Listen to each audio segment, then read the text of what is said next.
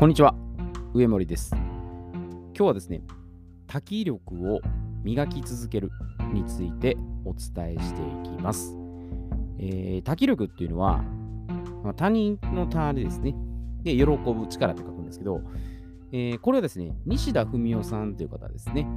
えー日本の中でもですね、あのイメージトレーニングを研究されてる方なんですね。で、私がこれ管理職時代に、まあ、いろいろとちょっと行き詰まってた時にですね、まあ、上司から教わったことでもあるんですね。で、多気力っていうのはもう、これ、字の不動ですね。先ほど申し上げた他人の、喜ばせる力なんです。で、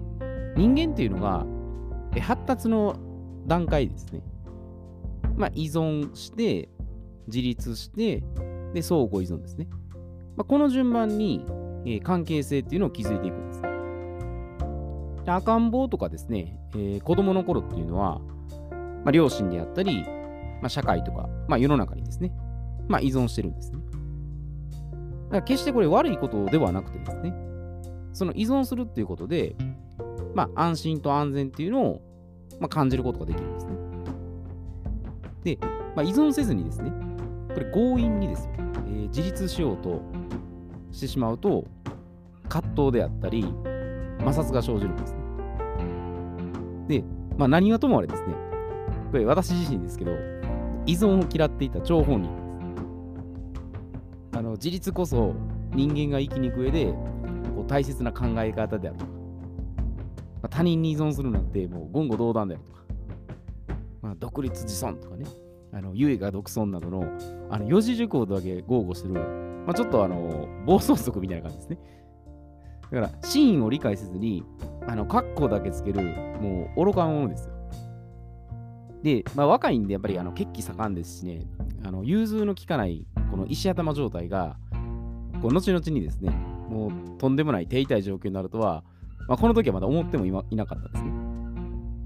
で、学生時代から、まあ、これは、あの、自分の恩師とかね、周りのちょっと影響もあったんで、あの、独立してね、何か起こそうとする意識が、すごい強かったんですね。で、海外にやっぱ渡航して、絶対に大物になってやるんだっていうふうに、もう息巻いてたんですね。まあ、これ、あの、中学の時の、もう亡くなった、一番尊敬する英語のね、この先生なんですけど、このこの先生の影響で、やっぱこの時からもう独立へのこう芽生えは強かったですね。で、まあ、独立開業した時とか、まあ、管理職のね、責任者してる時に、これ形式上ですよ。形上は、あの自立はしてるんです。ただ、形だけの自立であって、本当の自立、あのもう一つの自立っていうのはあの律する方ですね。こっちができてなかったんですね。で、なぜなら自分だけが満足してることに過ぎずですね、他者や社会には何一つ貢献できてないんです。もう言っても自己満で終わってるんですよ。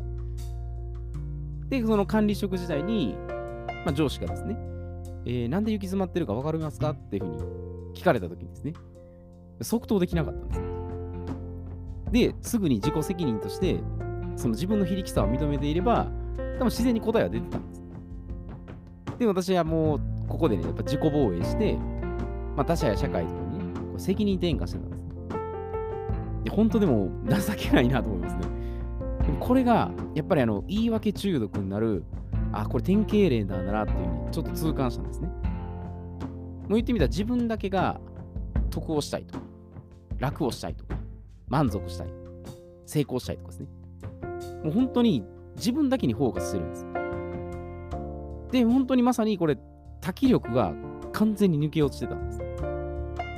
で、私がこれ見落としてた要因なんです。で、まあ上司はね、その時にあの多気力っていうのを持ち出してですね、まあ、テーマにして、こう諭すようにまあ教えてくださったんです。で、相手がですね、これ喜ぶことをしていれば、こう見返りなんかね、求めなくても、これ自然と自分に返ってくるんですね。で相手に期待をすることであったり、その見返りを求めるっていうことは、その相手をコントロールしようとするんですね。これは社会とか世の中であってもそうなんですね。で、相手をコントロールせずに、自分をコントロールするんですね。だコントロールってあの変な意味じゃなくて、自分を律するってことです。まあ、自己管理能力を上げるってことです。で前回のあのもったいないを生かしてね、お伝えした、あの欲しいものを手に入れたければ、あの必要なものから手に入れなさいっていう、あの原理と同じなんですね。言ったら自分のことは自分で満たしつつ、相手には得することをひたすら考え続けていくってことです。で、この多気力を物語ってる、まあ、著名人の方ですね。あの、元なでしこジャパンキャプテンの澤穂希選手ですね。あの、2011年、あの東日本大震災があった年に、まあ、ワールドカップ当時あって、まあ、なでしこジャパンが優勝した時ですね。あの、おっしゃってたコメントが、もうこれ多気力物語ってるんですね。で、ちょっとこれ引用するんですけど、まあ、澤選手がおっしゃったのが、まあ、私たちがここでしているのは、ただサッカーの試合をすることではなく、それ以上の意味があることだと思っていました。もし、私たちが優勝することで、震災で何を失ったり、誰かを亡くしたり、自ら傷ついたりした人を一人でも、一瞬でも慰めることができたなら、その時私たちは何か特別なことを成し遂げたと言えます。まあ、辛い時期を得て、それで皆さんに喜んでもらったり、皆さんを元気づけることができたのなら、私たちがしてきたことは成功したと言えるでしょう。日本は傷つき、大勢の人たちの生活が脅かされています。私たちがそれを変えることはできませんが、それでも日本は復興に向かっています。今日の試合は私たちが日本を代表し、決して諦めない姿を示すチャンスでした。優勝は私たちにとって夢のような出来事です。その喜びを日本の皆様にも分かち合ってほしいと思います。本当に多気力の、まあ、お手本とも呼べるですね、あのもう本当に日本の和の心ですね。もうこれがぎっしり詰まった言葉かなっていうふうに思うんですね。で、これ相手を喜ばすってことは、もう全然難しいことじゃないんですね。だごく身近なことから、やっぱ何でもできるんです。まあ、例えばトイレの清掃員さんですね。まあ、いつも助かっていますとかね。ありがとうございますとかですね。まあ、あるいはこうパートナーとかですね。まあ、美味しいご飯が食べれて本当に嬉しいよとかね。まあ、仕事場だったら、ちょっと先読みして、まあ、協力して手伝いをしたりとか。あるいはスタッフのこう誕生日にサプライズしてね、ちょっと驚かすように喜ばしたりとかですね。で本当にちょっと些細なことなんですね。もう笑顔の一言であったり、そういう行動が、まあ、以前言ったバタフライ効果ですね。もうすごいところに波及していくんです。で、反対にですよ、反対に、まあ、何をやってもこううまくいかないなとかね。なんで自分ばっかり損するんだろうなとかね。もしこうつぶやいてしまってたら、やっぱ私が以前ね、陥ってたように、多気力がやっぱ欠けてる状態なんです。だから自己責任としてあの認識することがね、やっぱちょっと重く感じてしまうなと。まあ、自分にちょっとそういう、ね、責任感を捉えるっていうのはちょっと苦しいなって、もし感じるんであれば、じゃあまずは、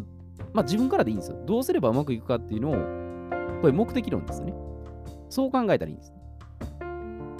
だから自分で、まあ、承認欲求を満たせるようにです、ね、そうなってから、多気力を生かす方向に舵を切っていけばいいんですね。ただコップの水があるとすると、コップの水を周囲からこう注いでもらうんではなくて、自分でコップの水を注げるまでですね、こう自制心っていうのを磨いていくんです。だから他人にこう要求したりとか、やっぱ他人に、ね、さっき言った見返りを求めるっていうのは、コップの水を他人に注いでもらってる状態なんです。だから承認欲求がやっぱりどうしても自分で満たせないんで、ついつい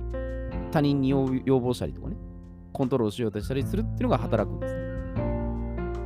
でも一番本当簡単なのは、もう自分で責任持った瞬間に、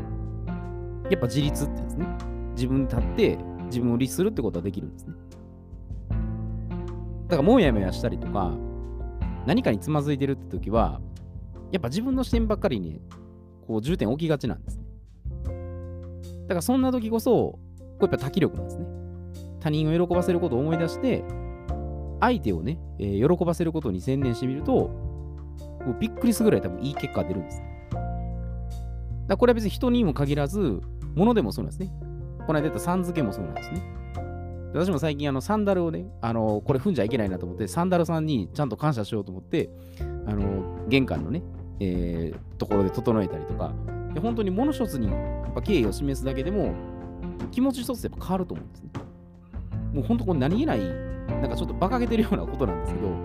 でもそういうことを一個一個やるとこで、人であったり、まあ、物であっても、まあ、やっぱ喜ばせるっていう、そういう気持ちがだんだんあの芽生えてくるようになるんで、ちょっと苦しいなって感じでも、まあ、まずはでも自分をね、あの満たせるようにした状態で、でもやっぱり他人を喜ばせるっていう。でそういうのはずっとやっぱり、あのこれはもうやっていかないと、ちょっと風の時代っていうのもあるんでね、まあ、正直、やっぱ土の時代でやってたようなやり方とは、やっぱちょっと違ってくると思うんですね。でそういった意味も含めて、まあ、多気力をやって全然損することはないんで、もっともっと本当にね、結局自分もやっぱりもう得することばっかりなんで、えー、多気力をね、あのー、磨き続けていったらいいんじゃないかなというふうに思います。では今日はこれで失礼いたします。